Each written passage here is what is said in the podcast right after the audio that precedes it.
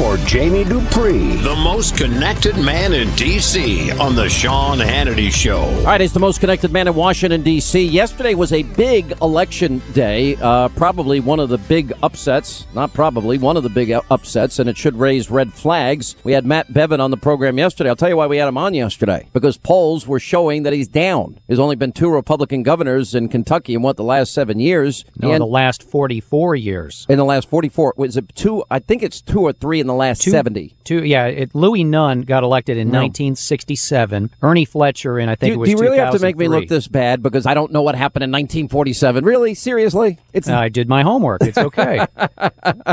I'm just teasing. All right. So, so, I mean, seriously, it's a big deal, and I still don't understand why it's taken so long for sort of the Republican revolution in the South to get to a border state like Kentucky. In fact, the Democrats still hold the state house in Kentucky. But yeah, it was a big win yesterday for Matt Bevin, and the reason that I, I think we need to have a discussion about it and about the polls is that there was not one poll. Uh, there was there weren't many polls in Kentucky first off, and so it's an off-year election. The turnout wasn't exactly super low, but still, it, it raises issues about the the ability of the pollsters to get things right. And we've had other cases where they've gotten things wrong. But there, you know, I always talk. I'm reluctant to get into exact numbers about polls because I've seen too many times when they're wrong. And so with you, I always like to talk about trends. Well, the trends in Kentucky only show the Democrat winning and Matt Bevin losing. And then instead of losing by three to five points, he wins by almost nine. I mean, when you win by 8.7%, that's a butt whipping. You know, I mean, that's that's not close. Yeah, well, what's the number? It's about 8% now, and I guess they're still counting the final finals. 8.7 the last I looked. And yeah. so, I mean, you're talking about an 11, 12, 13, 14 point swing from what the pollsters had indicated. So either the pollster models were wrong, or does every one of the undecideds break for Bevin? That's sort of hard to believe, but no, you can understand a lot. But the history but of the polling, Jamie, how many times have we been through this on, on presidential election year, in presidential election years? And I got to tell you, it's it's happening way too often. Now I know we're putting a lot of emphasis on polls. It's the it's the daily who's up, who's down, and it does drive a lot of the discussion. It certainly does. It certainly does. And and I would assume when you look at the aggregate, which is what pretty much you and I do on this program, we we talk about outliers a lot. Um, but uh, you know, you got to wonder, can you trust any of these things at this well, point? I just I look back. I mean, there's been a number of these, but I always think of the one that really was a ball peen hammer to the forehead, and that was in 2008 in New Hampshire. The polls all said Barack Obama was going to beat Hillary Clinton, and it did not happen. And the polls didn't catch it. We've had other examples, and so I just raised that for right now. I'm not I'm not taking away anything from Bevin and the fact that he won. It's just I, I think it should make us think twice as we look at other numbers. Now, for the rest of the program, we will go on to talk about polls in great detail because I mean it's it's just the way it is. Bevin, the big thing about this, and it was addressed this afternoon at the White House briefing, uh, Sean, is that Bevin has made a number of uh, pledges during his uh, bid for governor in which he a wants to roll back the state health exchange that was created under the Obama health law. Uh, you know what Kentucky and and only about a dozen other states set up these exchanges. Instead, other states are using healthcare.gov, and so his argument is pretty simple. He says it's duplicative. It, it therefore you know uh, costs money, millions of dollars each year to the taxpayers of the bluegrass state, yep. and so he wants to get rid of that and transition all those people who buy right now through that uh, through that state-based exchange and send them all to healthcare.gov. And because most of this stuff, Sean, it's really interesting, was done by the current outgoing governor by mm-hmm. executive order and not by laws in the state. So let's see what happens, right? It will be easy for Bevin to say, "Okay, we're going to turn this off and move everybody over to healthcare.gov." Now, a little more tricky. He could, if he wanted to, be able to push the estimated four to five hundred thousand people who have signed up for expanded Medicaid coverage. If he wanted to knock them off the rolls and get rid of that because it costs extra money to the state, he could do that. But Bevin, in the last couple of weeks, has softened some of his tone about that. Uh, the White House today urged him not to push ahead, but I would assume Bevin's going to be under a bit of pressure from Republicans to see what he can do on that. Of course, the legislature may have a big say in that as well. But obviously, a lot of people, I think, on the Republican side see this as see uh, that the health law is still very controversial and it can work to the advantage of the Republicans in an election. So I would say overall a big night for Republicans, and I'll tell you, coast to coast. If you look at the the Matt Bevin win in Kentucky, that's the big story of the night. Yeah. Democrats failed to pick up Virginia State Senate. Yep. I think a huge blow to Governor Terry McAuliffe. He went all in to make that happen. They had poured a lot of money in there. Yep. Houston, they had an equal rights ordinance designed to protect the rights of, of gays and lesbians that failed by a wide margin. Democratic ballot initiative. Ohio rejected marijuana legalization by a two to one margin, and the sheriff in San Francisco, who defended yep. sanctuary cities, he also went down. Yeah, there. Uh, it wasn't a total blowout for the GOP. There were some bright spots for the Democrats, like in Ohio. Ohio. They won a bunch of mayor's races and th- but uh, I think overall the thumb would go on the scale toward the side of the GOP. Uh, spokesman Josh Earnest at the White House. What his uh, his his blunt quote today was: obviously the president wanted to see Democrats do better, and I, I really think the Democrats were very disappointed. I think they had they really believed that they had a chance, a good chance to win not only the Bevin race but also in Virginia as well to uh, peel back one of those state Senate seats. And so then it gets you thinking. Okay, obviously this electorate that came out yesterday is going to be different than the make out, makeup of the electorate next year. That, that's the way things are in off-year elections. But are those headwinds that it's clear that the Democrats are facing because Matt Bevin, a lot of people here in D.C. felt like was not running a very good campaign overall. But sometimes when you have that tailwind, it doesn't matter. You're going to win anyway. And so does that carry over in the next year? Is this just a, a one-off kind of thing that uh, the Republicans can win like this, or is this something that they can put together on a larger scale? Those, of course, are sort of unanswered questions. I, I don't know from my own mind and my own mindset here. I mean, I'm I'm looking at Republicans holding their seats. I'm looking at a pretty good day in terms of ballot initiatives. In terms of if you're a conservative, uh, the the the Bevin win is the biggest one of the day. McAuliffe sure. loses, going all in, in in Virginia. So, but I'm not sure if we can really grab an indication in terms of what this is going to look like one year from now out of the results yesterday. I just for example, I've I've seen some people that I trust who are big you know, in terms of poll numbers and going through stuff say that if the Democrats had just turned out at the same rate that the Republicans did in Virginia, they would have been able to flip one or two of those Senate seats. So again, it's the motivation. We've seen it in the polls that the Republicans are motivated. Usually they're the ones who are more motivated in the midterm elections or the off year elections. And then the Democrats, uh, just witnessed 2008 and 2012, were the ones who got out in bigger numbers for both of those elections. Does that change this time around? Uh, again, that's the unknown. But uh, certainly, again, don't take anything away from uh, Bevin and the GOP. They have reason to be very, very happy after yesterday's results. All right, let me play you something. There's a new website of kids. Eh, they look like 11, 12 years old, attacking and cursing out Donald Trump. This is Hola, Donald Trump! Screaming, get out of my country! Republicans use offensive words. So here's a few of our own. F- you racist.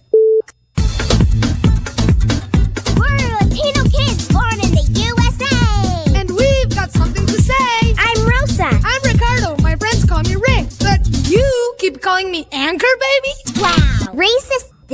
When you say Mexican immigrant, a rapist, murderers, drug dealers, you know it's racist codes for words like spicks, wetbags, and be nurse. And you have attacked people for speaking Mexican in this nation. Um, it's Spanish, idiota. Maybe a little less hairspray and more education. Millions of working Latinos would be deported. If you get your logo, way, pendejo, if you're in the White House for America, it would be nothing but bad hair days. Yo, Trump, you may be I, high I, I, I can't take it anymore. It's really not. Now, I'm sure these parents are so proud of their youngsters, aren't they? I mean, is this? Don't ever tell me this isn't a blood sport that people get involved in here. Oh, it is. I've always said that. Yeah, I mean, it's a nonstop war. That's the thing. I think most people don't realize that the political battle is a never-ending war in which one side never ever gives up to the other. I I, I listen to that, and really, we're going to drag our kids into this and throwing out every every word they can possibly think of. And what do people think this is cute or funny or? Is this supposed to indoctrinate the next generation? What, what's the upside here letting your kids do that? The group uh, that I read about this, the group that's behind this, it's it's at a website. It actually is registered with the FEC as a political action committee. Uh, it says it's dedicated to fighting anti-Latino and anti-immigrant racism in the 2016 election. Now, I don't think that this is quote unquote an ad or anything like that. This is where the internet sort of uh, sometimes blurs the lines about what is really on TV or radio as an ad and what's just sort of out there. And that's one of these internet things. And you've done a big favor for them by playing that today. Well, I don't think I did a big favor. I think that people really need to know how ugly this is. And, and I keep pointing out to Republican candidates and conservatives around the country that you better you better brace yourself because it's the same old playbook. And even though you don't take a political side, you and I both know Republicans are racist. They're sexist. They're homophobic. They want to throw your grandmother over the cliff. They want to destroy the environment, poison the air, water, and let children and, and old people fend for themselves. It's thing the I've uh, learned for a long time is if, if you think you're going to stand back and make your arguments, and then when the other side gets after you, somebody's going to throw a penalty flag. Holidays are a time of.